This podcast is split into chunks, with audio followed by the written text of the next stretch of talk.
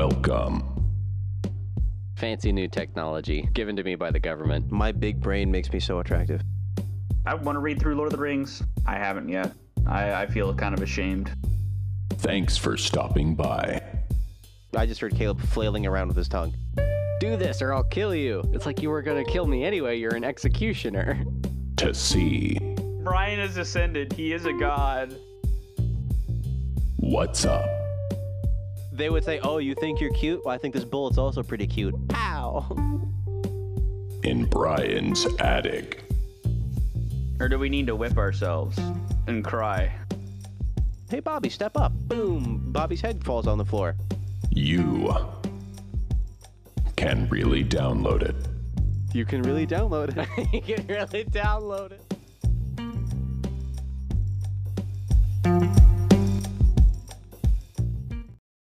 Welcome Hello to Brian's welcome. Attic. What'd you say, Andrew?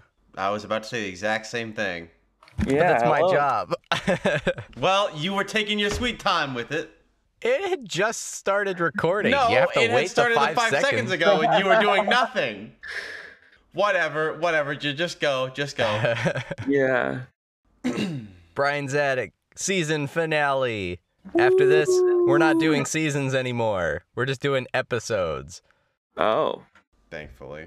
Yeah. I wonder well, I mean, that's just easier to keep track of. Well, actually, I don't know if it'll necessarily be easy to track keep track of because after that, we're just going to be counting up. I think, I mean, we're on episode like 40 or so. All right, Maybe- maybe hopefully when quite. we move away from seasons, this won't be as difficult. But you know, Yeah, 10, 20, Fingers crossed. I 30. don't If, if every episode, if every season has 13 episodes, which is not the case because I think season two had like 18, yeah, yeah. it's, you know, comes out to about 40, uh, 45 or something. I have a question. Uh, hey Caleb, h- how, how far are you in Elantris? So, I've uh, read five pages so far. Oh, okay, so, so you haven't gotten any farther then. Okay, cool. I got the point. I got to the point where he realizes that he's basically changed into. He's in Elantrian Oh now. yes, yes, yes. The, the the prince is now one of the dead people. That, that's Yeah. one of the biggest twists in the book, is it right there in the first five pages? yeah. So That I I mean, in theoretically, that sounds like that sounds horrible. Imagine like the the twist is in the very beginning, and then everything else just the Right. fallout from that. Horrible. Which all that is, all that is, is that's just a good hook. yes, A- a twist at the beginning is just a hook. twist at- yeah, yeah. Good, good point. yeah, I. But the thing is, I have like a back catalog of books that I need to read, and so You know, actually, I, I've I've I the same. I was gonna read the Witcher books, and then Stephen, Brian's brother, was talking to me about like, oh them. yeah, we're we're we're on the same book now, and I'm like, well, I have to read Elantris, so I ha- I just handed him the next book in the Witcher series. I, I I'm done with Elantris and I want to read The Witcher, but I gotta talk to Steven again now. But that's the thing. I just dropped what I was doing, and I just I dropped the Dune series, I dropped the Witcher series, I just read Elantris, and now Yeah, we're waiting I- on you. Uh, I'm now I, I can get it when it's not something that you like want to read right What- away, or if there's something else that you want to read like right now. Because I will, I'll skip things on my backlog, you know, just to read what I feel like reading at the time. Yeah, I do want to read it, um, for sure. Um, Return of the King, though, like the thing is too, like I I've That been reading. take you like three and a half years. I've It's too been, long. Well, it it especially takes longer because I'm listening to the audiobook. I'm not. I'm not uh like oh, physically reading. I, I can tell you, listening to the audiobook is faster than actually reading it when it comes to Lord of the Rings. Really. Yeah. Although the funny thing, I've I've started the Lord of the Rings audiobooks multiple times thinking, "Oh, you know what? This sounds like a good, you know, one to listen to. I, I feel like going through it again." Um almost always like I I, will- I will end up stopping at various points, you know, which uh, can be expected. Yeah. Um the a lot of the time it was in Return of the King. Yeah. Like I, I Well- could I can get through Fellowship of the Ring easy. It, it's it's like my favorite portion of the story is when the Fellowship is all together, um, and of course the the next section where um the the first half of the Two Towers where it's Aragorn, Legolas, and Gimli. The second half of Two Towers is difficult. I Yeah, that It's it's once so it gets to much, Frodo and Sam in Mordor, it is really tough. which is crazy because I don't. Well, I I stopped there multiple times, um, but it was just it it wasn't as interesting. It is kind of crazy how Helm's Deep is only a small chapter, and in the film, See, it's been a It while since I've yeah, in the in the film it takes a a large portion of time, but when you actually read the book, it's very small. I have a question for Caleb. This is reg- uh, not regarding. Uh, Oh, uh, I did hit a bird. I we- forgot to tell you guys. I uh so I had one of the craziest collisions happen uh the other day. So there was a bird that was flying across I across really the hope road. it's not the craziest. I mean, I guess I hope it's the craziest collisions for you, because collisions with cars are, are generally pretty bad. Yeah, but this I hit this bird and you know how there's like a And by uh, bird, you mean an actual like fowl, Yes. and not Uh, not a woman. Uh, but it hit my car, and then it flew back and hit my mirror, my driver's side mirror. oh my, that's interesting. So I just boom, boom, and so when it dead. hit, I think so. When it hit the mirror, though, I was like, "Did that You, actually?" you double just tapped the bird with your car. Always double tap. yeah. So that's that happened recently. Um, but I just wanted to share because that was insane. Yeah, that that reminds me of. I mean, this isn't particularly fascinating. Well, I mean, it was fascinating to experience. Probably not fascinating to hear about, but I'm going to tell you guys anyway. So where we live now is kind of out in the country, and there was one day I was driving to our house while we were. It was before we'd moved in, but we were working on our house, and it was just this one day I was driving kind of along the countryside and pretty close to our house, like within within a mile for sure, maybe closer to like a half mile. There were just thousands of birds flying around in the sky, uh, or, and and like you know, kind of landing from time to time, and then they like take off and fly again. And uh, you know how sometimes you, you get those videos of, I guess it's, it's kind of like documentaries. We'll have them where it's you know, uh, large groups of birds and how they fly the like you know how the shape of a, of the whole Oh, the like formation. all of the yes. birds together it kind of like undulates a bit where it kind of you know goes out and then comes in and the, the even the color of it it kind of like darkens as all the birds kind of come together but then it lightens up. It's like so many birds that this was happening and the noise was so loud.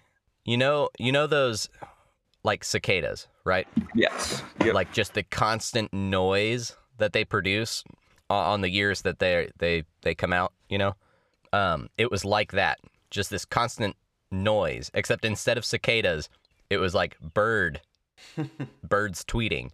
It was it was a, a pretty crazy experience. I, I do i did get a video but it doesn't really capture it of course. Uh, not very well. What was going to be your question, Andrew? Well, what I, my question was for you, and it was this: option one, or rather, it's a it, it is it a would you rather Uh no, it's not, it's not a would you rather. It's um it's a hypothetical. You can be like what you are now and like choose whatever, blah blah blah. But here's another choice. Make as much money as you want doing whatever job you want. And you can both these can change at any point in time. But you can only talk in Morrowind NPC barks for the rest of your life. Worth it. Okay, so so you would do it. Okay, so no, I would not. like you, you also can't you can't sentence mix either to make other like meanings. You're only you're restricted to just basically just saying hi to people for the rest of your life. i guess it's better than uh skyrim npc Yeah, those are just n- nonsensical. But like, depending on how well you're liked in Morrowind, some characters will say things that like really feel like the Wood Elves. Yeah. If, you, if the widows really like you, they'll say, man or woman, doesn't matter. Like they will say, I have a feeling that you and I are about to become very close, and it's like it's just a skin crawling up. At least that one kind of makes sense, as creepy as it is. If it's like, I used to be an adventurer like you, but then I took an arrow in the knee, it would be like, Yeah. um, okay. Isn't there like a? Uh, At least the people would know where that, that line who's comes from, I guess. Who, uh, like, you had to take off your clothes in order to complete the mission. yeah, yeah. That was uh that was the Hlaalu counselor, Crassius Curio. Yeah. He was the guy who wrote the Lusty Argonian Maid. like the lore book. Yeah. Or, Like there, there's a book in in the game, and he wrote that. Yeah. But pretty much Volumes one and two. to to proceed, you have to take off your uh, clothing uh, to become was this the Morrowind or Skyrim? Morrowind. Yeah, the better game, the one you haven't played yet, Brian. Wow, is this I- whole I own it. episode I gonna own it. be targeted attacks for people who have not done Y- certain? Yeah, I know. I know. Yeah. This is, this is just my my chance This to vent right my now. spleen. All right. Uh, Andrew's turn. Avatar The Last Airbender. Ah, you guys suck. Yeah, yeah. M- M- Michael and his kids give me enough uh, flame over that. I don't need it here too. Flame. yeah. Um, oh, so real quick on Lord of the Rings. So I think it was close to the beginning of the season that Caleb mentioned that he was reading Lord of the Rings, and I also mentioned that I was re- reading Lord of the Rings. And I may have mentioned that the place where I always get stuck is the Mines of Moria Mm. yes, I do recall that. for some reason. It, it, it doesn't make much sense uh, because y- you'd think that a person stops reading a book because it's not interesting or you know it's kind of slow or something, um, and so they put it down, but they just don't feel like picking it back up again. Well, uh, but but you expect you know the Mines of Moria to be one of the most interesting places Yes. in in the Fellowship of the Ring. It's the most action packed. Well, guess where I stopped again? the I'm in the of Mines of Moria, and I only occasionally pick it up to read like a couple pages. Uh, What do you think that is? I have no idea. It is it for some reason you, you don't like the death of Gandalf, and so you're trying to like subconsciously avoid spoilers. Is it is it because Bill the ponies uh, left behind? Yeah, yeah. Just once Bill's gone, it's It- the whole story is just downhill. Yeah. Um, no, actually, the the Mines of Moria have some really great moments that I like. Uh, I, I think I've mentioned this in the podcast as well. So you've got that room, you know, the the Balin's tomb Mhm. that they they have the fight with the orcs and the orc chieftain, and you know they escape through this back room down a stair staircase, right? Well, Gandalf stays behind to like block the door and make sure no orcs follow. Well, while he's kind of locking the door with magic, basically, the Balrog enters the room on the other side of the door, and they have this basically like a mind magic battle, and the the doorway explodes and collapses, which you know is is good for the Fellowship because that kind of is what Gandalf was trying to do, basically. But Gandalf goes tumbling down the staircase, and the Fellowship like pick him up, and they're like, "What happened?" And he's like, "I felt a magical presence on the other side of that door so strong that like our our just mind battle exploded the door." And it's just it's so cool because first off, we know Gandalf is kind of mysteriously powerful, but the fact that this creature can go toe to toe with Gandalf is kind of scary. But then also the under, other way around is that this is the creature, like for those familiar with the story, this is the guy who ends up killing Gandalf, but Gandalf can kind of go toe to toe with a Balrog. Yeah. It's just kind of cool stuff like that. So that's one of my favorite moments in um, got- from the Mines of Moria. Is it because you're trying to savor it?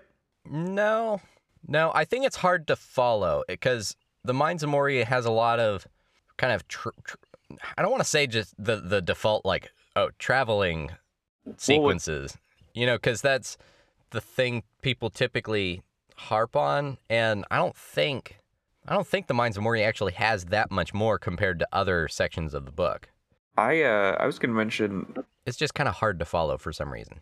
One of my favorite chapters sure. in Two Towers is just the the chapter where um uh Sam uh rappels down a cliff with the the rope for the first time. It Mhm. and that one's mainly just like a them traveling. It's not even necessarily anything specific specifically interesting besides that. But um I found myself really enjoying that. Did I tell you guys that I, I had been uh, watching interviews with Tolkien? I don't believe so.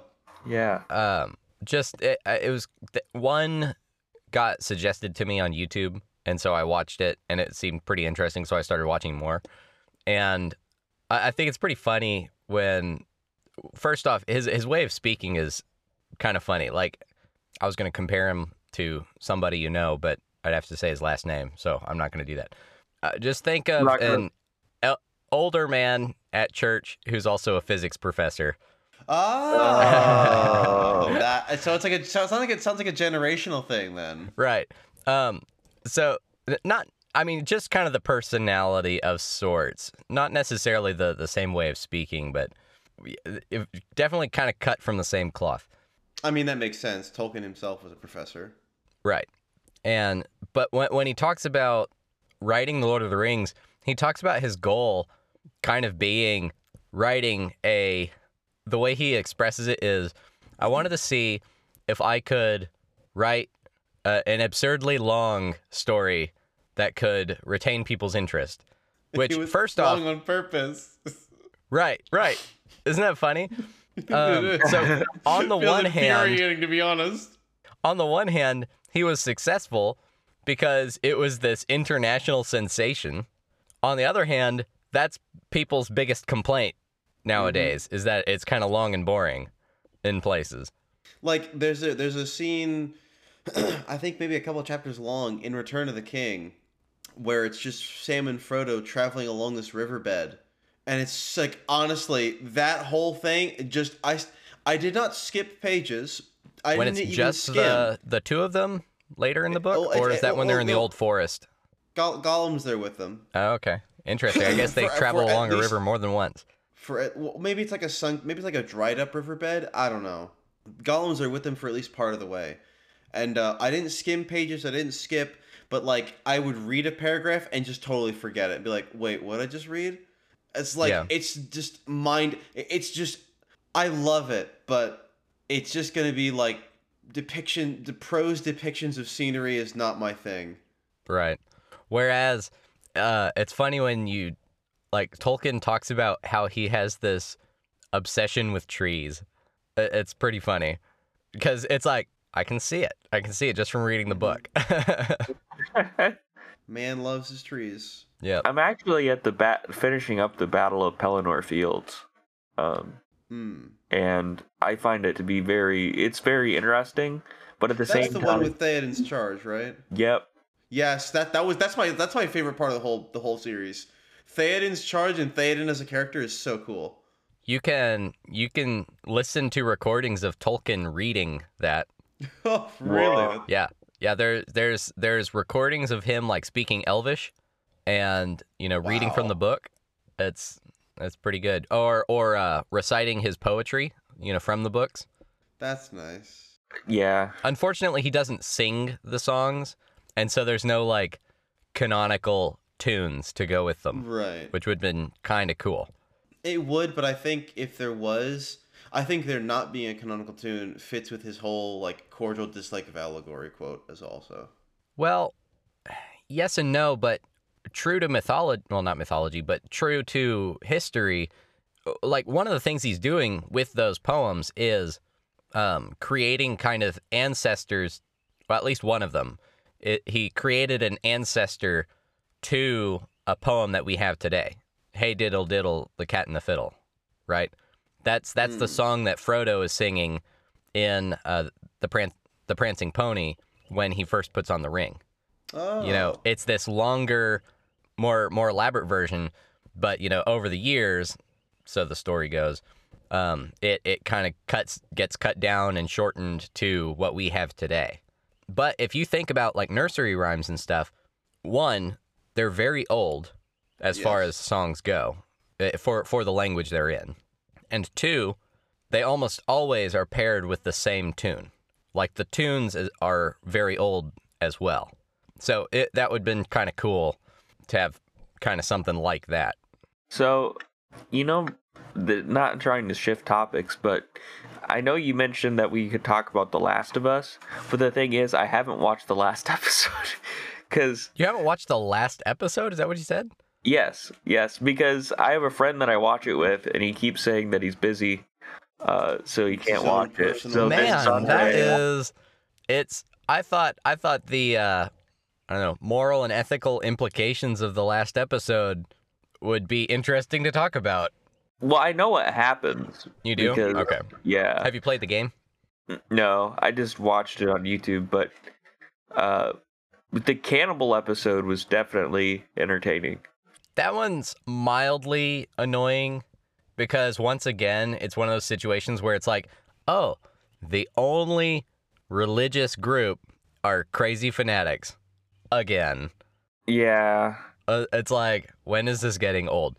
I mean, it, it is old, but you know, when are we gonna think of something else to do with religious people? Uh, actually, that's that's what makes you know the Daredevil TV show so refreshing. Is that the priest isn't some, he's not a pedophile, like you would expect a Catholic priest to be in a TV show. that's poor Catholic priests to some degree. they always get a bad Just rap. because some of them are terrible, terrible people, they all get cast as terrible people. Well, and not only that, I think Daredevil's great because um, Matt has a But yeah, moral he- dilemma. Yeah, the the Catholic Where- priest isn't a isn't a pedophile, and he actually has he's like a real person. Yes. So Uh, yeah, one of the aspects of Daredevil that's great is his constant struggle um, to fight basically his urges to actually kill. And central to that is his faith because he doesn't want to just go around murdering people because of his strong morals. Right. Um, that's where it's that- interesting once the Punisher comes into the show, because the Punisher's like, "I'll murder all the people," yes. Yes. and he's like, "Really? What's what's the difference? You know, isn't it better that these people, you know, aren't still around to cause more harm?" And and Daredevil's like, "Yeah, but it's well, I don't remember what his response is exactly, but the the little conversations, like they're not buddies." But they end up because they're they're both vigilantes. They e- both end up in these kind of interesting situations where they're like hanging out together. Yep, yep. I think I think he ended up chaining, chaining him to a rooftop and duct taping a gun to his hand, if I remember correctly. Right. And basically, it was like you should take the shot. Um, but yeah, Of course, I guess the the main problem with the Punisher is that he was mostly just out for revenge, if I recall, or at least that's that's his main motivation in uh, his his own show, the Punisher show. You know, because his wife was killed and stuff. Yeah, but uh, from what I gather, the the Last of Us TV show sticks pretty close to the video game. yeah, yeah. Um, I was gonna mention too uh, the funny thing surrounding season two because it got renewed. Somebody was commenting on uh, who should play Abby. I don't know how familiar you are with second game. Yeah, I have no idea. Well, then, say- should I share it? So because are you gonna watch the second season? yeah, probably. Yeah, I, I liked it. I, I liked The Last of Us. Um, it's The first The- the episode, kind of- moral and ethical dilemmas of the show are, are pretty interesting. Uh, now the first episode, I actually it was uh, the the tension that builds throughout the episode is actually pretty awesome. Uh, as you see society kind of like crumble, Right. and like you actually see Bottom That- text. what We live in a society. Bottom text. uh, the going. grand the grandmother who the grandmother who Yeah. becomes like one of the zombies. Right. Uh, oh man, when I- you see her transforming behind, like in the background, yeah, transforming, but you know, kind of, you know, the disease taking effect. Ugh.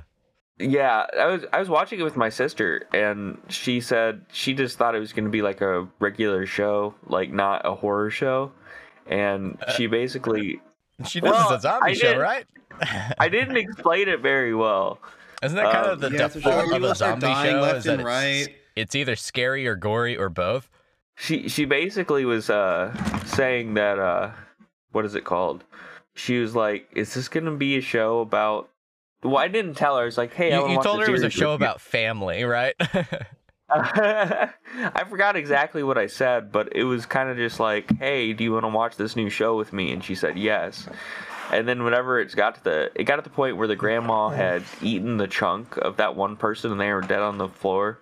You know what I mean? When you first enter the house, the person's like bloody on the floor and it Yeah. hasn't panned to the grandma yet. And she said, "Caleb, I gotta turn this off. I don't want to get nightmares." Uh, Is this your youngest, middle, or oldest sister? youngest. So she Uh. she apparently can't watch horror because she'll have nightmares if she watches it. Weird. A- and how old is she? Twenty. She's a, she's a year younger than I am, so 26. I love I love how you know that and I don't know that. It's pretty bad. I characterize. Well, I only I know only the ages of two of your sisters because they're about my age. hmm One's like a year younger than me, and one's like a couple months older than me. So it's But- really easy. But that tension in the first episode, I, it's so awesome how it's constructed because it slowly builds throughout the episode, getting more and more. Right, because the 'cause you kinda gets more know- more like I I- I don't know if it's because I was familiar with the concept of the game or if that's just how well the the show did its job. Actually no, you you do know. You do know because right in the first, you know, 5 minutes of the show, you have that like 1960s, 1980s interview bit where the the the guys are talking about, you know, global pandemics. What is the global pandemic to be afraid of in the future? So, well, it's fungus, you know.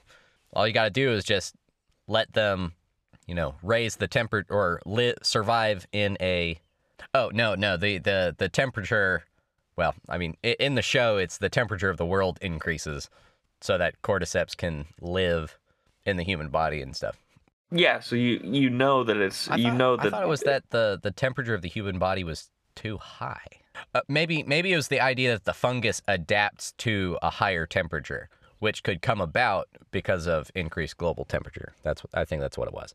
So I I was uh, uh I watched a video uh recently of the it was a kind of a comparison. It wasn't a shot for shot comparison of the the game and the show but it was a guy talking about, you know, his, main question was, do we need a Last of Us TV show? And he kind of talked a little bit like Andrew does, where it's like, why why make a TV show if you've already like why make the TV show exactly like the video game if you've already got a video game? It's like why don't people just go play the video game if it's so great? And, and, and the video game is very cinematic by Right, itself. right. He, he, he uh, same points he made, and my thought was, well, for me, like I I've only watched the show. I haven't played the game. I haven't had a whole lot of interest in playing the game. I guess I would now. I suppose you could say it's kind of a similar reason to why you would make a Witcher video game or a Witcher TV show is that it makes people like most people who read the books. Okay, I don't know about most, but many people who read the books read the books because they played the video games and enjoyed them.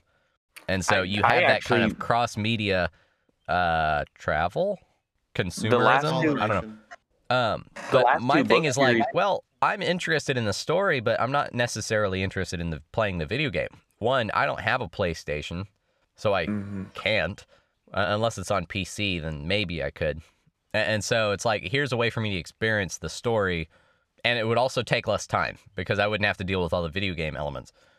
Yeah, I think accessibility is a big thing with adaptations because you're you're bringing adaptations to a larger audience. So, I love your. Uh, I know. I was just laughing at Andrew as well. Wear- Wearing his hoodie, is like eyes are obscured. Yes, yes, it's very nice. Uh, like, don't worry, I can still see you guys. Uh, so I did want to bring up. I had brought it up before. So I went into the dating world. I got two dating apps, and Wait, wait, wait. Yeah, I know you. You talked about this, and I, I distinctly recall telling you that I thought that was a bad idea. But fine, let's I hear don't remember it. you saying How'd it bad go? idea, uh, uh, unless yeah, I you don't talked to remember him specifically separately. being a bad idea. Uh, Tinder. So on Tinder, I got matches, but I didn't really like. I wasn't on the app a ton, and it seemed kind of shallow. Uh, go figure. I should have known that already. Um, Hookup app is shallow. I mean, that's that's always going to be a risk when contacting people over the internet. Is that they tend to be pretty shallow. Bumble, Bumble was a little bit better, but the one person I contacted who it was fun to talk to. So whenever they contacted me, there's this like game you can play where it's like, if you were in this situation, what would you do? And so you can do it back and forth. And so we did that, and it was fun. And Murder I the hobo. basically- I got to the point where I was like, oh, we're gonna go out together, and she's like, before we go any further, I have something to tell you. I'm- and Okay, yeah. yeah, and then she was like, "I'm going through a really terrible divorce," and then I was like, "Okay," and then she said, "Uh, I would." I was like, "Well, I'm gonna proceed anyway, just to just to see what's up." And then she said, "I was like, we can go to a restaurant in your hometown or whatever, because she lives 30 minutes away." And uh, she was like, I actually don't want to go to public places because I don't want to see the family of the person I'm getting divorced in. Uh, How big is And- that family? I Is know really that's what I, I guess said. it's a really small town. but I don't- I never responded after that because I was Oh, like, no. this is like the amount of red You flags ghosted that are here. Yeah, but the amount of red flags She I are thought, it. I thought she was gonna be like, okay, can I bring along my kid or something like that? Yeah. to uh, I our, was- I our was first expecting- date. Those are the I- worst profiles. They're like, if you don't love my kids, then we Oh, can't be. yeah. Then we I can't ex- be a couple. I, I was expecting like, oh wow, that sounds great. But before we make plans, here let me let me just ask my boyfriend, see how that, that goes over with him. It's like, oh, okay. But yeah, what you said about the uh. profiles of the kid. The profiles always say something like, my my baby is my world. It's like, what are you doing on here then? yeah. One second. So Hope didn't like me saying that apparently. Hope's like, no, I am his world. So the crazy part about Hinge, right? So out of all three apps, oh, you, You didn't tell op- us about Hinge, or at least not me. Hinge is supposed to be like an app that you download, you find somebody, and you delete it. That's what it markets itself as. Um, but the crazy thing about it is, generally on the apps, you can say you as as a category, you can say, do you smoke? Do you smoke weed? Do you drink? Those are options. But with Hinge, there's an option for do you do illicit drugs? And I'm like, why is that an option? I mean, I guess it's a red flag if you see somebody who does like meth. You know what I mean? or it's a green But it- flag. Oh boy. if you Um, do. I don't understand why that's an option. You know, it's so that three letter agencies can figure out who they need to arrest. it's It's for the feds and glowies. the feds are like, hey, I would love to go on a date and shoot up. you, you match with some cutie pie, and then like she's like, "Yeah, I do lots of cocaine." Like, "Oh wow, she's. Can you get me in contact with your supplier? Sure thing, baby. Let's meet up." And then like just a bunch of ATF guys roll out like, "All right, put your hands in the air. All right, that's it. You're gonna go to jail." Like, ah. that's how that's how they get the really stupid people. Ha- half the internet is glowies at this point. Can you explain the term glowies to me? Oh, okay. so glowy refers to any like federal agent because the, the federal agent makes it really obvious that they're a federal agent by like Wearing recommending sunglasses and an earpiece. clear recommending clearly illegal activities online and like saying hey let's all go do that and like it's a, it's a sting so whenever Yeah. someone starts uh, starts advocating for stuff that's like obviously illegal the common response is just be like okay glowy like like it, it's because it's so obvious they like glow in the dark that's how they got Oh, called okay. glowy I like how Andrew's dressed like he's about to go deal some illicit drugs. come on come I, on told- I don't think I brought it up on the podcast, but there was somebody that I went on a date with one time, and whenever we were headed back from Dairy Queen, they admitted to the fact that they sold meth, or had sold. And you were like, no, oh, no, can I have some? No, they had. s- I, The free, I'm first one's always free, sorry. right? They had sold drugs, but when they were asked to sell meth, they said that they didn't want to. That's like the line that they're drawing in the sand. Hey, so man, that's I what it ruin was. I'll deal people's cocaine, with but another meth is drug, no but way. meth, Meth is is just too step far. too far. I don't deal People, in people that gotta stuff. keep their that teeth, stuff man. destroys Once, communities. once you, Cocaine, once you lose no, your teeth, fine. you don't get them back. Well, I met this girl. So I met this girl at like uh there was my one friend. He goes to youth group, and there's this youth group like dance where everybody just stood around awkwardly and was on their phones. And so I went Like to it was, that. it was a then- dance where everyone stood around. Yeah, no, nobody was dancing with each other. It was just like everybody was super awkward, and I got her like number. a Christian homeschool dance. It wasn't. I the kids were public schooled, I think. Um, No excuses then. but the uh the girl had a boyfriend at the time when she gave me her number too. So Why do you attract all these women who are already engaged with like other men, dude? I don't know, Andrew. You should uh you should help me out with that issue. What am I supposed Caleb's to do? just I- a home wrecker, you know. yeah. yeah, I thieving cat over here. She ended up uh moving to Fiji with a SoundCloud rapper. that I'm sounds joking. like a very lucrative and successful relationship. Went from selling hard drugs to finding the love of her life and moving to Fiji. I kind of wish she was on the podcast now because I want to hear her talk about this. like that's so weird. Yeah. Well, I worked with a guy named Jerry, and he basically uh, found a. He, he was an older guy. He was like 75, and he married like a 23 year old in on Trinidad, uh, like you know the country Trinidad and Yes. Tobago. And uh, actually, he had all his stuff, worldly possessions, shipped down there in containers. Um, and he basically, when he left his job, he was like, he what he said about the island. He was like, "We got food, we got weed, we got all I need, all I need." I think that's what he said. um, but he every day, whenever he'd go to the work on the work site, he would have a stogie and just be puffing, puffing smoke. Nobody said anything. Um, but he was like, when he finally quit his job, quit the job, he was like, "I got to go to the island. I'm sorry, man. I got to go to the island. Uh, I'm just feeling it call me." and he was not, Guys in his you know, high from his weed smoking already. Yeah, he. he Because I that don't those think he sound ever like came- some weed-induced sentences right there. Yeah. He almost beat up our direct supervisor because our direct supervisor was like micromanaging us. So apparently he stood outside uh, where we park our vehicles for hours waiting for the guy to show up so he could beat, the- beat, beat him up. And then he What? never showed up, so he just drove home angry. was was the, was the supervisor like scared of him? No, so they had never had like a negative interaction, but just there was one day where he was on the work crew and he saw how we were being treated, and he was just like, "This is unbelievable." This guy deserves like- um, physical abuse. yeah, this guy deserves to be beat to a pulp. Which I I appreciate the sentiment. You know what I mean?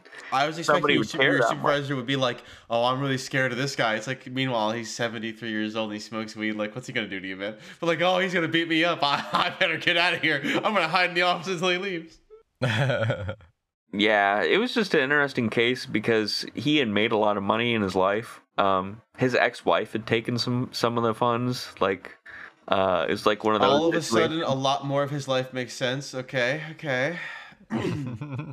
if your ex-wife takes half your worldly possessions, then just marry a 25 or 23 year old in Trinidad and Tobago. and I mean, I totally get it. It's not only is it like rest and relaxation for your twilight years, but it's also revenge. Like, hey, ex, you you nasty bitter harpy. I got a lady like a third your age. Eat it. Yeah. It's just revenge. That's what motivates him to get married to somebody. It's just pure I feel like, revenge. I feel like marriage sure is a very heard of- bad way to have revenge. have you have you heard of revenge body? no. A- after you break up with someone, you uh you get like super fit and toned and you lose a ton of weight. Oh. And it's, it's it's to show the person who dumped you like what they're missing. When I was when I was running, um, there's this one guy who was really mean to me in high school, and whenever I was like trying to train for the marathon, I would think about how I didn't like him, and that would motivate me to run more. I, I mean, spite is a powerful motivator. Hatred works. yeah it, that i think that's why i i mean i still want to get back into running but that was one of the reasons i stopped because what i do every day was would be if the day was like a bad hatred. day I would run it out. I would run out all the negative aspects. He realized that he didn't hate that one guy from high school anymore, and it's like I've got no more motivation. I need someone to hate. He just goes up to somebody on the, the street, be like, "Will you will you be mean to me, please? I need to. No, I no, no, need no. See, see, see. What you have to do is you have to I need a really Michael fit Jordan. body. please be You have mean." to adopt a Michael Jordan persona where every time someone says something nice to you, you just like, and I took that Not personally. personally. have you have you seen that interview, Brian? Yeah. Well, I've With- seen it. But With who? With Michael Jordan. Michael, Michael Jordan. Jordan. Like there, there's Um, in, in, in, in like it's like an interview or a documentary or something where I- I like think he's I've describing heard how that all these people he's met with and all these people he's had interactions with, and some of them are like mean to him and some of them are nice to him. But at the end of almost every interaction he brings up, he says like, "And I took that personally," and, I, and, and then uh, I I, thought, "Oh, you think that?" And then I'll I work even twice as hard just to prove you wrong. Like it's somebody's like, "Hey, you did a great job today, man. Like nice game." Like on the enemy team, and he's like, "Oh, you you thought that was nice?" I took that personally. I was like, he takes everything personally. well, that's how you be- get, Like, get famous takes and successful and skillful. You take everything So personally. So I think that what you're saying is my ability to run based on my hatred for others is a healthy thing yes. because I can yeah. become. and I take that Hatred, personally. hating other people is hating other people is good for your heart. There we go. but drinking an energy drink before you go on a run is not. As yeah, that sounds like a recipe for. it's crazy because that's what pre-workout is a lot. It's just Yeah. caffeine. You know what I mean? I had to, I, I ran out of energy drinks and like coffee yesterday, so I had some of my pre workout in the morning. It messed me up, but like it, it got me awake. Yeah, I actually bought a British energy drink to support one of the YouTubers I watch. It took like a extended period of time to ship to my house, but one of the flavors was bad, so I drank it all down. But then I was like, "Well, I want to have something else that's flavored," so I drank another uh, container full of energy drink, and I was so buzzed. Why? Uh, I, I, don't want something else so funny. flavored, so I'm just gonna have more caffeine with it. You didn't have any juice in the fridge? I don't, Juice is expensive, man. because uh, Whatever. I don't know. It's like I understand the idea of okay, I drink the energy drink for energy, and I want it to taste good, but I, I guess I don't know of anybody who drinks an energy drink because they taste good, like alone. I, I'm not saying that's what you were doing, but Yeah. I What mean that's kind of what you were doing with the What's second one, because you didn't need the energy anymore. Lionheart X10. He does Never Total War stuff. I, I have no idea who that is. But hang on a second. You just told me that juice is expensive, but you spent money to get something shipped internationally? You may have caught me. You, you may have. It was to Wait, wait. support a YouTuber or Twitch streamer. Oh, okay. So yeah, I used to watch this guy called Prince of Mastodon, and I don't know if you guys have ever had uh YouTubers go down. Mastodon. Macedon. That's what I said. You said Mastodon. There's no T in there. You said Prince of Mastodon, and when we look at the recording again, Brian will see that. I'm oh, right. okay. He did say Mastodon, but it's Macedon, like Macedonia. Uh, yes. yes. Okay. Yes. Um, Yeah, so there- but there wouldn't Not, be a T not, not, not Mastodon like giant woolly mammoth. that would be cool if you were Prince of Woolly Mammoth. I don't want to be a woolly I, I'm. I'm kind of trying to did figure out how a woolly mammoth the would be able to play video games. Did you see the Did you see the story about the woolly mammoth like ball of meat that was made? Yes, I did hear about that. Yeah. No. I didn't. s- I only saw a headline. and I only half remember it. I think that's awesome. Just making a ball of a massive woolly mammoth. That's wild. I I, I want to I want to see Joe Rogan make a hamburger with that, and then just and then just like the entire time he's eating, he just talk about elk instead. He's like, elk meat's better than this. Compare it to elk meat. man, these these uh, overrated elephants really needed to go extinct. That- I remember, yeah, Caleb. I think you showed me the the Joe Rogan Day Author AI meme. yeah. But but like I think there's a number of, of Joe Rogan voice memes where people have used AI to make to make him say like how much he wants to beat up animals or something. Oh, those are my favorite. Those are so good. I, yeah. Yeah, the one the one series that I really like with the AI is uh, the one with Obarman and Paladon. Oh, the one I shared. Oh, I the mean, one- maybe no, maybe no. you guys already were familiar with it, but yeah, I remember I, I discovered that one kind of independently, and I remember sharing it with you guys at, at one point.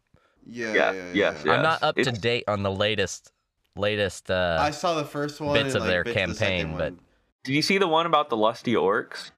No, I only saw like the bit of the. that's the like the first and, or second episode. Yeah, uh, I, maybe I- third. It must be the second one then.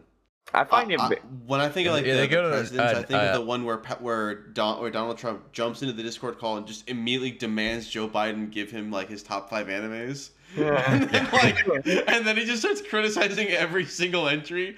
And Right. like when he gives his own top five, Obama says in those deadpan voice, "Donald, you have a clear mecha bias." Donald, you have a And clear Trump's mecha just like, "It's not my fault. They have all the best stories." Neon Genesis Evangelion, uh, Gurren Lagann, what? Just you know, all these stupid. Gurren the best one's when Joe Rogan you have a and uh. Jordan Peterson are talking about Bionicle. Oh yeah, Those are pretty good as well. saw that. Yeah, yeah, yeah. and like the the the symbolic significance. Oh yeah. Oh, and like Joe Rogan, Joe Ro- on the one end, Joe Rogan just talking like the Borat call. He just he just looks so cool, right? He's just so cool. And then Jordan's like analyzing like, and he symbolizes like chaos and life and death and rebirth and all that. And Jordan's Yeah. like, and he shoots fire from like. uh, it- it is crazy with um, Chat GPT because I had a coworker. We basically had to have a prompt, that generic prompt that we sent to uh, um, end users to do something, and he wrote it, and it was very harsh.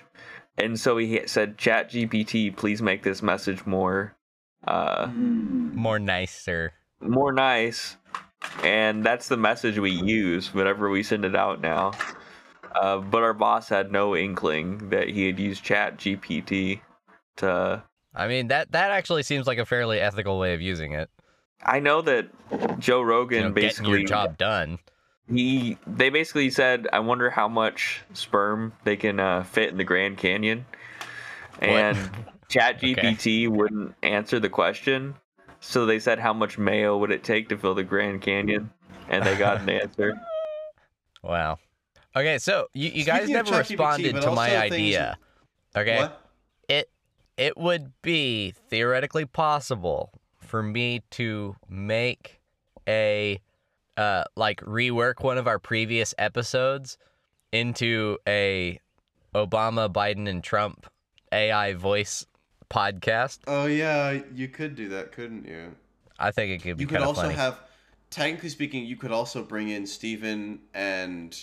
Um, Steven could be Jake. Ben Shapiro.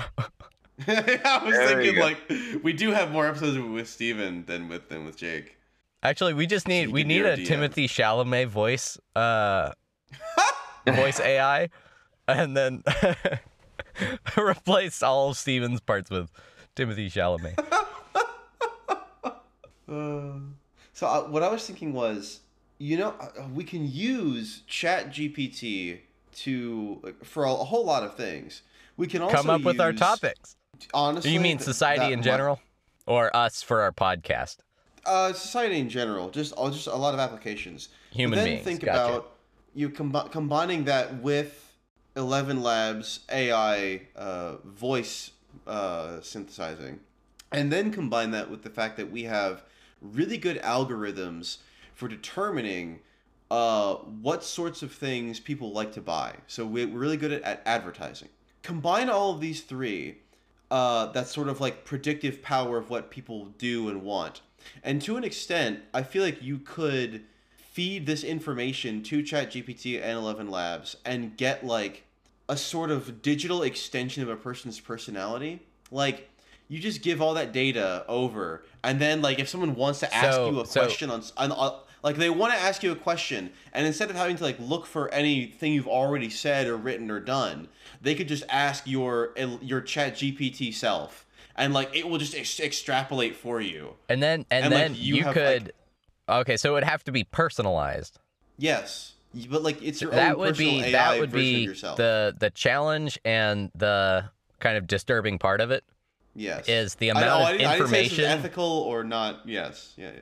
Well, it would be it would certainly be unethical just to start doing it without a person's permission because you would have to like But I want my Timothy Chalamet AI. Okay. I mean, there's already it. a great deal of uh, uh you know, stuff on you being tracked, you know, already without uh it- it's with Yes. your I guess I suppose it's with your explicit permission because you agree to the terms and conditions whenever you sign up for any free product. Yeah. Um or or really paid as well. And Like- so Like Bumble or Hinge. or Facebook Bumble or Hinge.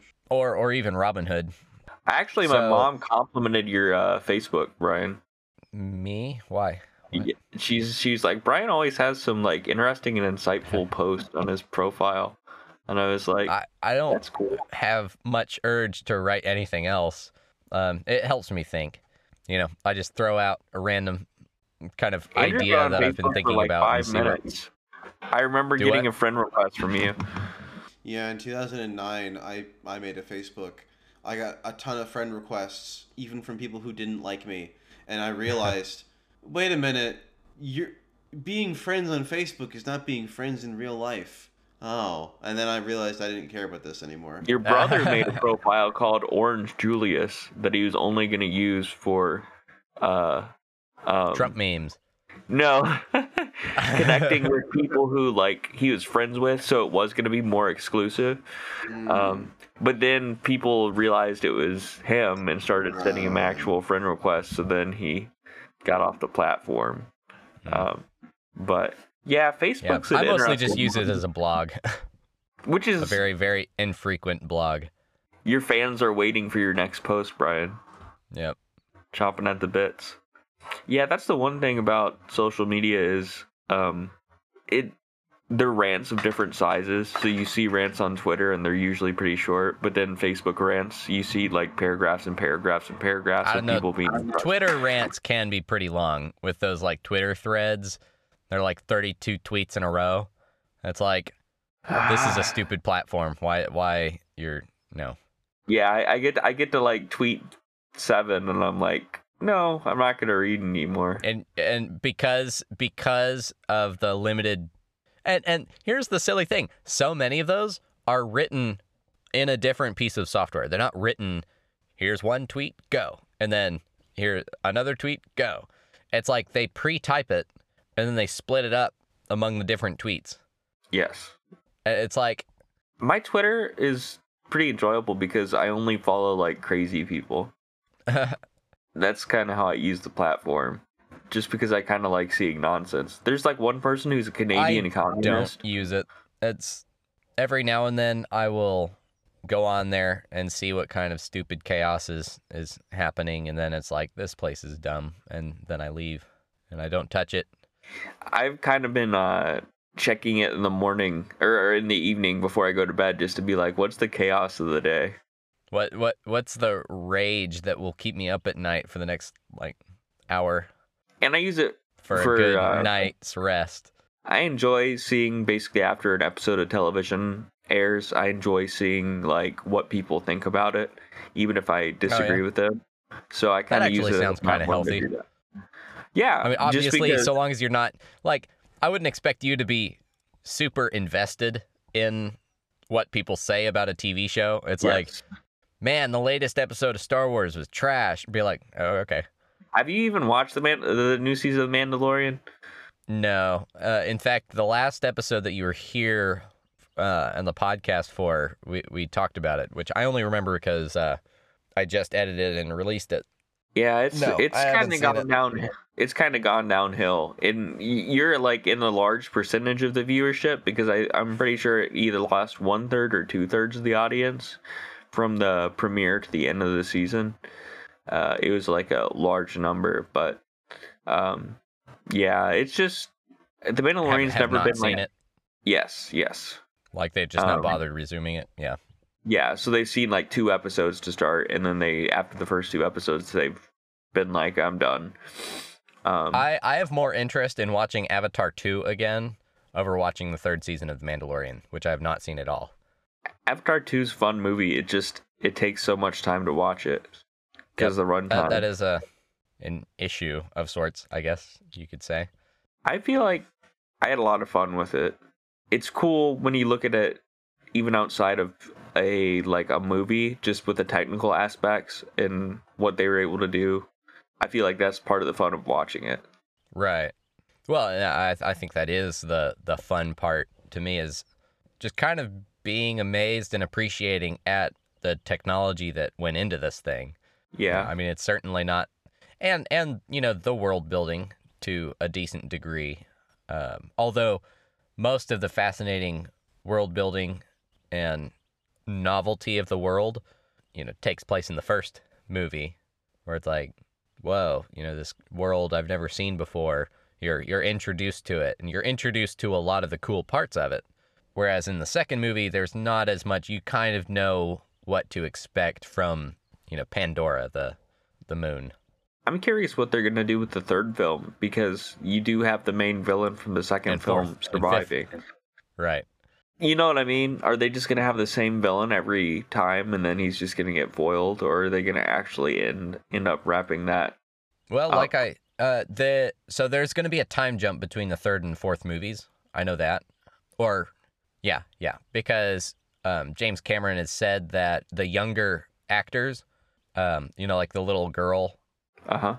and I guess the I guess I'm not sure else would be included cuz she's the youngest person who plays a major role. Anyway, James Cameron has said that like they they can allow for about a, a 4 to 5 year difference like in age for the actress playing her role because of the time jump.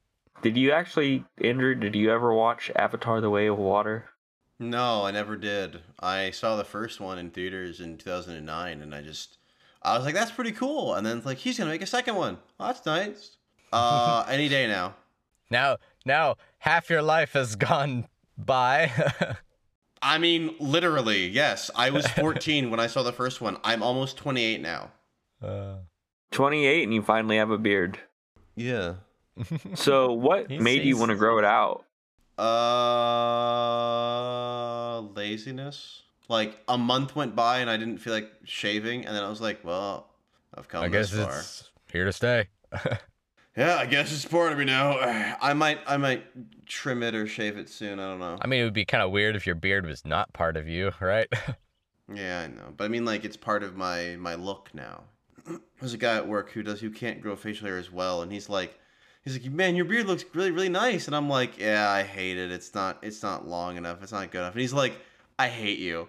Like, like I, I wish I could have even half. If I if I had half of what you have, I'd be happy. That is but like, and and, I'd be and, and you're and you're like, oh, it's not good enough. This guy's constantly bullying me, but I love him. That is weird because people who can't grow facial hair have a lot of animosity towards people who can. Like, I've seen that over and over. I have noticed that you don't like me very much. I hate you, Andrew.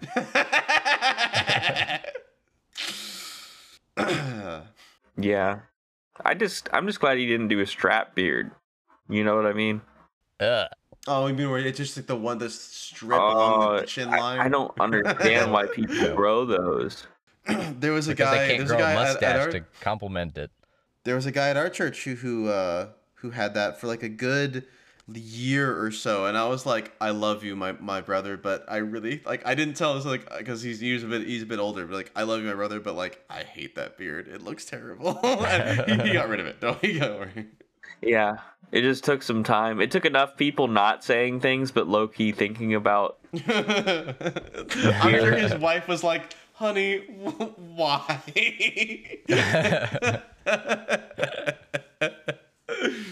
Yeah. the the chin strap is not is a No, no. For the longest time, I couldn't grow a mustache to to go with the beard. Like I could grow kind of this part of the beard, but not the rest of it. It's like I am not growing a beard until I could actually do the whole thing. Because I was the same way, The- but the I, chin I strap doesn't anyway, look and I right. looked Amish. Yeah. I look Amish Amish when I do that. uh, uh, Amish or uh, or Muslim. That was so, one of uh, the weird uh, the. Chat GPT thing, um, because I so I, I mentioned the you know there were kind of like ethical issues with because it would have to be personalized to the individual, so it would have to like know your speech patterns, and if we're doing voices, it would have to have your voice, and and so to do that without the you know the consent of the individual it's imitating, that would be pretty problematic. Um, although, but the the and also the amount of data on you that would be necessary in order for it to be kind of an accurate prediction of your future self. A negative if influence on that person's self think of, like, perception. how you could diagnose and then they, how what? If it's given uh, voluntarily, think of how you could like um, diagnose someone though. It sounds like we're getting into Diagnosed like with a medical condition? What do you mean? No, no, or uh, prognosis. You say, "Oh, I think this person's personality is like is is uh, is uh, is tending towards addiction," Right. and you could kind of like s- Oh, step for in sure. front of it. It. it could it could be like you know, yeah. You, you you could be anticipating the future. It's like oh, this person's financial habits could tend towards you know complete bankruptcy and destitution real quick if you know anything, even this you know minor problem occurs, stuff like that. Although you don't really need an AI to predict that a lot of the time because the the the problem with it is people people acknowledge when it comes to their financial uh, situations. You know, they know that they spend money when they shouldn't, but they haven't run into enough situations where you know they couldn't make it, and so the the danger of not having enough isn't isn't high enough. You know, they don't they can't they have difficulty evaluating the risk because you know the the dangers never happened before. It's like, oh, I I've lived right on the edge of my bank account for you know as long as I've been alive and nothing's ever happened. Mm, But it's yeah. like that obviously is not prescriptive of the future. It doesn't mean that nothing will happen. So it's that kind of thing. It's like people know that that they intellectually acknowledge the danger, but they don't have the the kind of gut feeling that actually causes them to do anything about it. because the need the motivation. experience of it happening Right. to really give you that kick in the pants. Yeah. And I was going to add one more technology, well, at least one more, uh, where you, you've got like Unreal Engine's metahumans, where you can make pretty realistic, I mean, it's not perfect, but fairly realistic caricatures of people's faces. And then you could match them with the voices and stuff. And so you could have like digital versions of people running around in the metaverse. It's like, wait, are you the real you or are you the AI imitation? And then and then the robot would lie. Well, speaking of and then, and I'm then not we sure live in a guys, dystopian matrix, I'm not sure which if I guess is kind of about it here on redundant because the podcast matrix is a dystopia. But, But there are um, there are VTubers out there, virtual YouTubers, where it's a person who's set up to like a piece of software that just looks like an anime character, and right, right. It's very, very kind be- of cartoony CGI. Yeah. Yes. There is a guy who basically commissioned some artist to, to make a model that then hooks up to software, but it's not puppeted by a person, but by a software program. So it's literally just in, in a talking image with like a voice the filter thing. Yeah. And obviously there are things it won't say.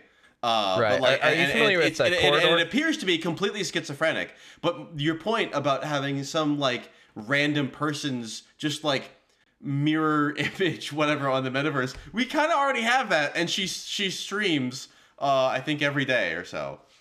so if you Right. want, you can just you can just check that out. By the way, I, I I say you can. I I do not really approve of the the VTubers so much. I think that they are. Uh, I thought you loved too easy to fall VTubers, into. Andrew. I, I think it's a bit too easy to fall into the whole like a parasocial relationship uh, Uh-huh. because your brain can kind of be tricked into thinking it's not a real person um uh and then like you treat them the same obsessive way you might treat treat like a, a fictional character but there's an actual person on the other end of it that's all i just that's all I actually- for your, own for your own mental health There is somebody, there's a YouTuber I watch, and he deleted his Patreon because he people were kind of being a little bit creepy about how much they wanted to know about his life. So that's that was uh, interesting. thing that happened. Um, we're not going to delete our Patreon. We want you to know about filming. Well, who is we? I don't have access to the Patreon. I don't either. It's all. all Brian. so, so, so, so a- and, Andrew and Caleb can say with 100% certainty that we will not delete the Patreon because we can't. um, Brian wields the power. yeah. Tyrant, communist, dictator, If it was communism, revolution of if the it proletariat. communism, we would own the Patreon. Oh, ah, I see you. You've fallen for the lies, comrade. Into the gulag with you. Uh, uh, so the Comrade- if the, the Comrade Brian knew VTuber thing kind of reminded me of something else. We might have. I don't think we mentioned it before, but it was. Uh, you're familiar with Corridor yeah. Crew? No. Um, Yes. Okay. Uh, well, they made a an Instagram account for uh, uh, uh, not really an AI person, but kind of a caricature of sorts of a, a social media influencer. But the idea is that so the main guy, man, what's his name? Sam. Sam, one of the founders of Corridor, he his goal was to make a basically a AI person where all you have to do is just like click a button and then it just creates all the stuff you need to make uh uh, basically an Instagram post a video. So um they made a a, model in Unreal Engine and like a set. So like this whole house of sorts. And then they had uh, generated an AI voice that used an a chat GPT script. And then they kind of wrote a program to where you know once you kind of click this button i don't think they ever got the literal button to work but the idea is that you kind of with very minimal effort you could set up a you know a video in a random location of the house with the model you know standing in front of the the the camera and giving some random chat gpt dialogue about you know whatever random social media influencer ideas or problems they're having for that day. And and then they do like a dance. But it was it was a it was interesting because as a lot of the ai stuff was coming out not not this year because this year it kind of exploded to where like it became mainstream. Whereas there was some cool stuff going on like earlier last year as well. That's only kind of coming to public knowledge today. But i was having similar ideas of wow that this would be kind of cool if to you could not necessarily the chat gpt part that's not that part's not as useful to me because i don't necessarily want a robot to write stuff for me. But i was thinking it would be kind of cool to make a, a an unreal engine metahuman basically make a, a vtuber but instead of whatever weird vtuber stuff they do like actually have almost be more like video essays but with kind of a, a digital face to go with it.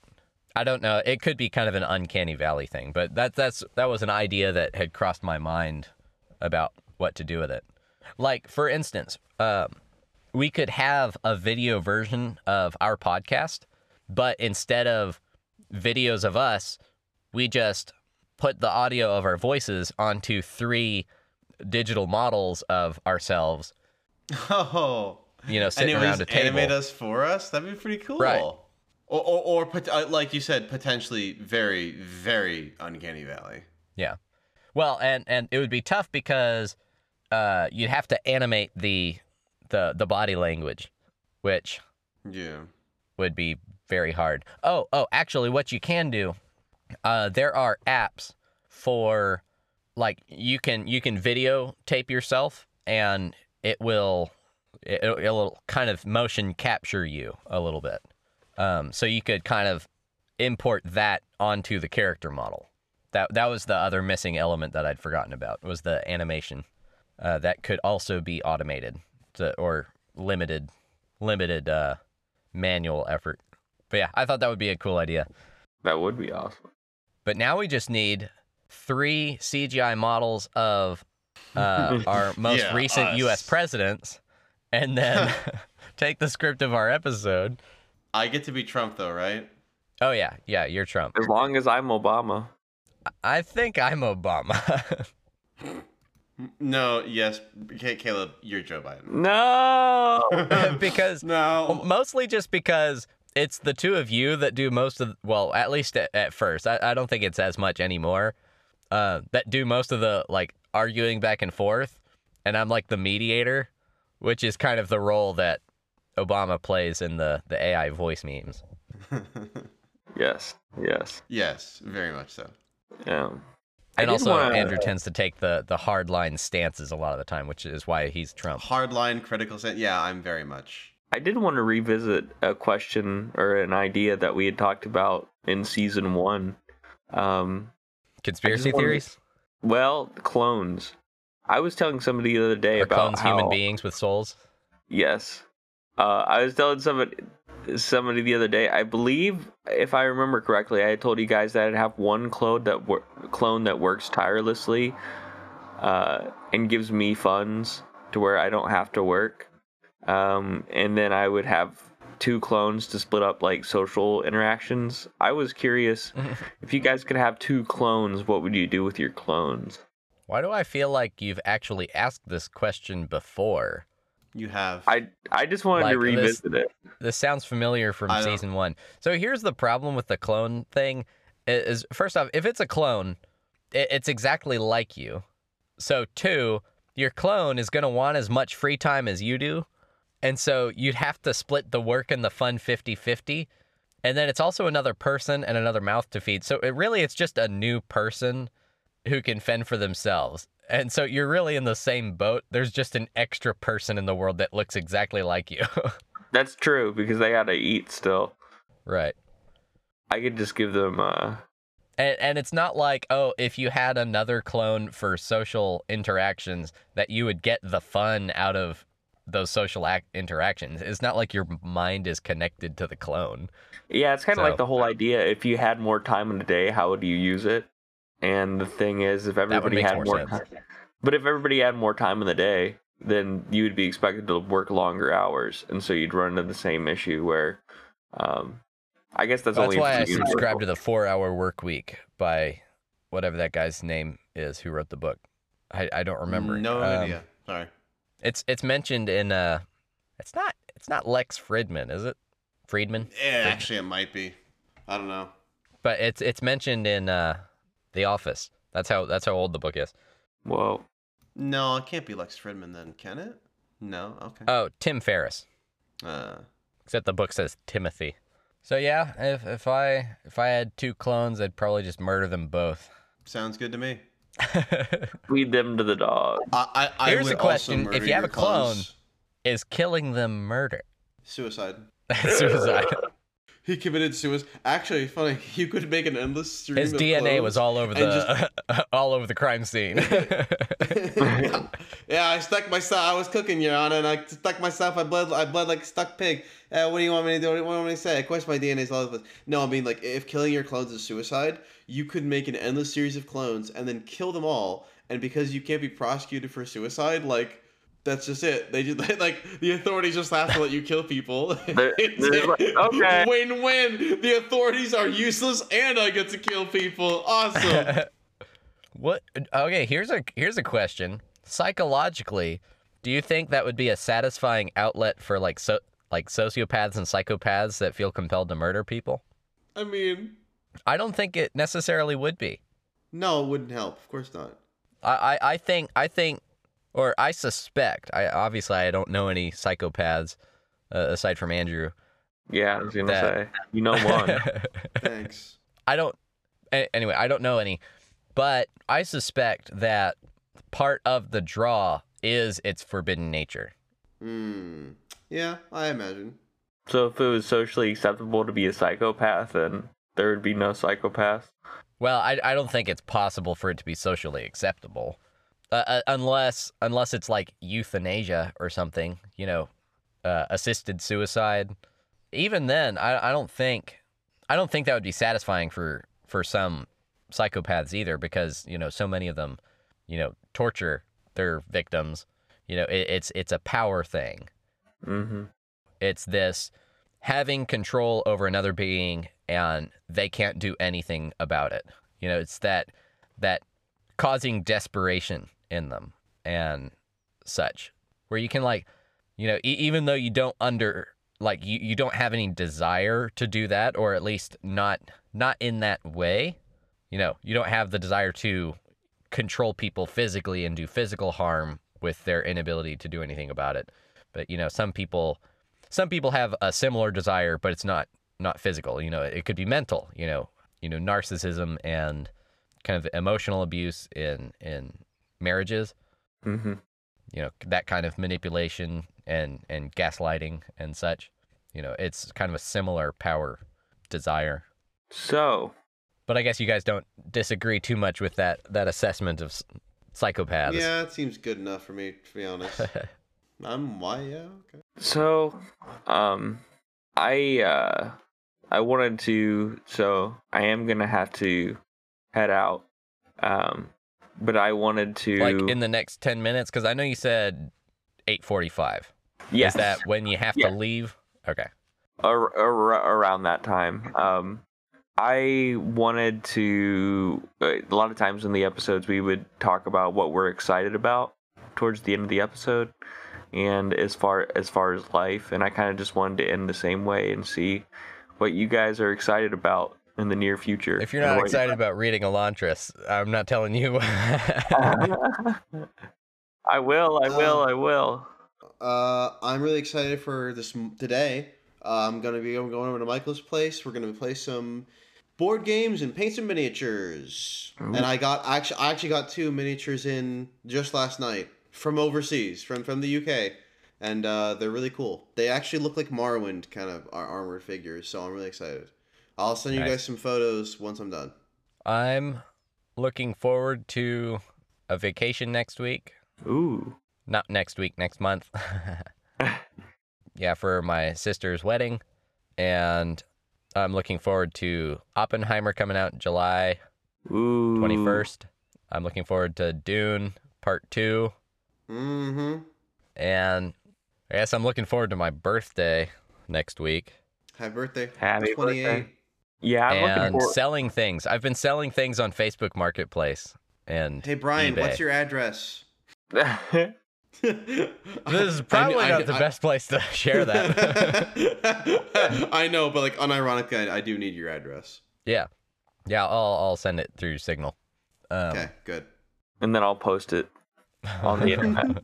Will dox me. Wow, spe- speaking of doxing, have you seen that one Hey, Burger it's King this ad guy's where it's like birthday. Go swat him. have you seen have you seen that one Burger King ad where it's like Whopper, Whopper, Whopper, Whopper cheeseburger that that thing? There's some someone said Uh, that, but instead is that it's, uh, actually it's, it's, it's an a guy ad? doxing your location?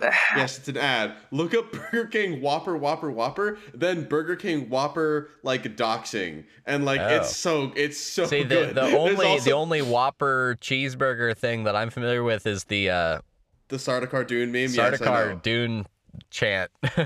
Yes, but like this is this is not no. It's just, it's just like an image. It's like Whopper, Whopper, Whopper, Whopper, Whopper, cheeseburger, cheeseburger, cheeseburger. It's just like the, what what like they saw Dune and they were just like, yeah, I can top that. No, but like there's also the there's also the Arby's commercial where um the Ving Rhames is like like acting disgusted over Burger King's new like uh uh sandwich that you could have intercourse with and What? What in the Yeah, world? it's it's more AI memes. That's what it is. I, I, I wouldn't recommend you dive too deep into it, but the bit I saw was really funny. okay. Well, I've got nothing else to say. Uh, Brian, Oh, what you is better Caleb give me your excited for? address after this. Caleb wants to Yeah. share something he's excited for. That's why he asked the question. Oh, yeah, I'm I am excited to actually dig into Elantris and to finish the reading that I already started. I, I George R. R. Martin's fun to read, but the the way he writes, it's I don't know how to put it. Meandering. Not meandering. Um, Terrible. it's just heavy. It's like bec- because of the realism and because things are kind of bleak, at least. Uh, He he he dives way probably too far into realism to where it's unrealistic. It's like sh- uh, I don't know the the word for it, but you know, it, you look around the world and it's like things aren't quite that bad. Yeah, you know, yeah, It- for it- sure. It's, it, it's like, sure, you the world is pretty bad. The world has the things that are in George R. R. Martin's books, but that's like only if you're looking only at those things. Could you Yeah. say, "Oh, this is what the world is"? You Yes. know, Um, it's like there's also plenty of positive things that actually, well, potentially outnumber. Uh, it's hard to say um, exactly, and it, it also depends on how you measure it and all that jazz. But the you know, the it's like- audio book. overall, the world doesn't seem quite as bleak as as Martin makes it out to be. It, So it's um, in a sense, it's not exactly realistic. In, in a sense, it, it's it can you, one could describe it as gratuitously depressing. yes. Yeah, because he's just gratuitously depressed. Um, but that that or he just has spite for everything happy. but um, Well, I mean, you could look at Greek plays and see, oh, you know, there's some catharsis in, you know, this tragedy here but uh, as a I'm excited to finish the book um, because I have enjoyed it, and I'm excited to dig back into Lord of the Rings because I think, um, as far as the difference between the two, it's night and day, and so it'll be nice to have kind of some of the uh, more positive, uplifting fantasy as well to balance things out, and then um, I'm excited to dig into Elantris after that. So that's kind of what my reading path is going to be. Um, the the uh, Fire and Blood it was a 26 hour audio book, so now I have it down to about four hours and 20 minutes. So I should finish it relatively soon. So Uh, How many hours did you say? 28? 26. 26. Yeah, I, I'm currently listening to Harry Potter and the Goblet of Fire, and it's about 20, 20 hours. It's just it. I do like imagining things on my own and kind of, but I think having a narrator is pretty, pretty cool, uh, as well. Um, Yeah, it, it definitely makes, you know, reading and, and getting the story easier a lot of the time. hmm And it's it's nice because uh, I I pick up more time to read because whenever I'm driving to work or back home from work, every time there's like a trip that's twenty to thirty minutes, I'm able to like actually dig into a book for that period of time, so it's not just like wasted time. Because I mean, bar making phone calls, what are you really gonna do with that time? You know what I mean? So I'm excited to read all those three books. That's a long roundabout way to say that. I want you to read Elantris first, and then we can have another podcast episode. I got two weeks. Two weeks to read along. Doubt, doubtful. Ye of little faith, Andrew. I will believe when I see. Alrighty, Brian's died. Yep, I'll see you guys later. And Brian, the address. All right, everybody, join us next time to see what's up in Brian's. At- Wait a minute. He left. We're still recording though. yeah. I'm gonna say it again. Join us next time to see what's up in Brian's attic. Did Caleb leave? He did. Okay. Well, my uh, my my laptop um, ran out of battery Oh, okay. out in my car. but yeah, we were we were closing up anyway, um, and I kept it open just in case we needed someone to be here for the yeah, today. that that's that's good. Um, but yeah, uh, Don't worry, I already did the gi- outro. give. Oh, okay. that's funny. I have to speak fairly quietly because Olivia and Betsy are still sleeping. I figured, yeah. But yeah, that's uh, an, certainly an interesting end to season three. Brian ra- abruptly disappeared. It was really weird seeing two of me. Now you can give me your address twice. All right, well, I don't know what this is gonna look like recording wise, but um, we'll see. Um, yeah, I guess I don't have to do an outro, but it, was it just like, well, Brian just left. Uh, thanks for stopping by. Basically, that's what I. I thought. You know, and then Caleb was like, "Oh, okay," and then he just kind of left too. And I was like, "Well, I guess I, I did the outro, and then he left." And I was like, "Well, okay." gotcha.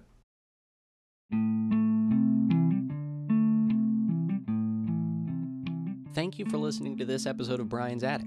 And of course, a special thank you to our Patreon supporters. If you would like to support Brian's Attic, head over to patreon.com slash Brian's Attic, or use the link in the description.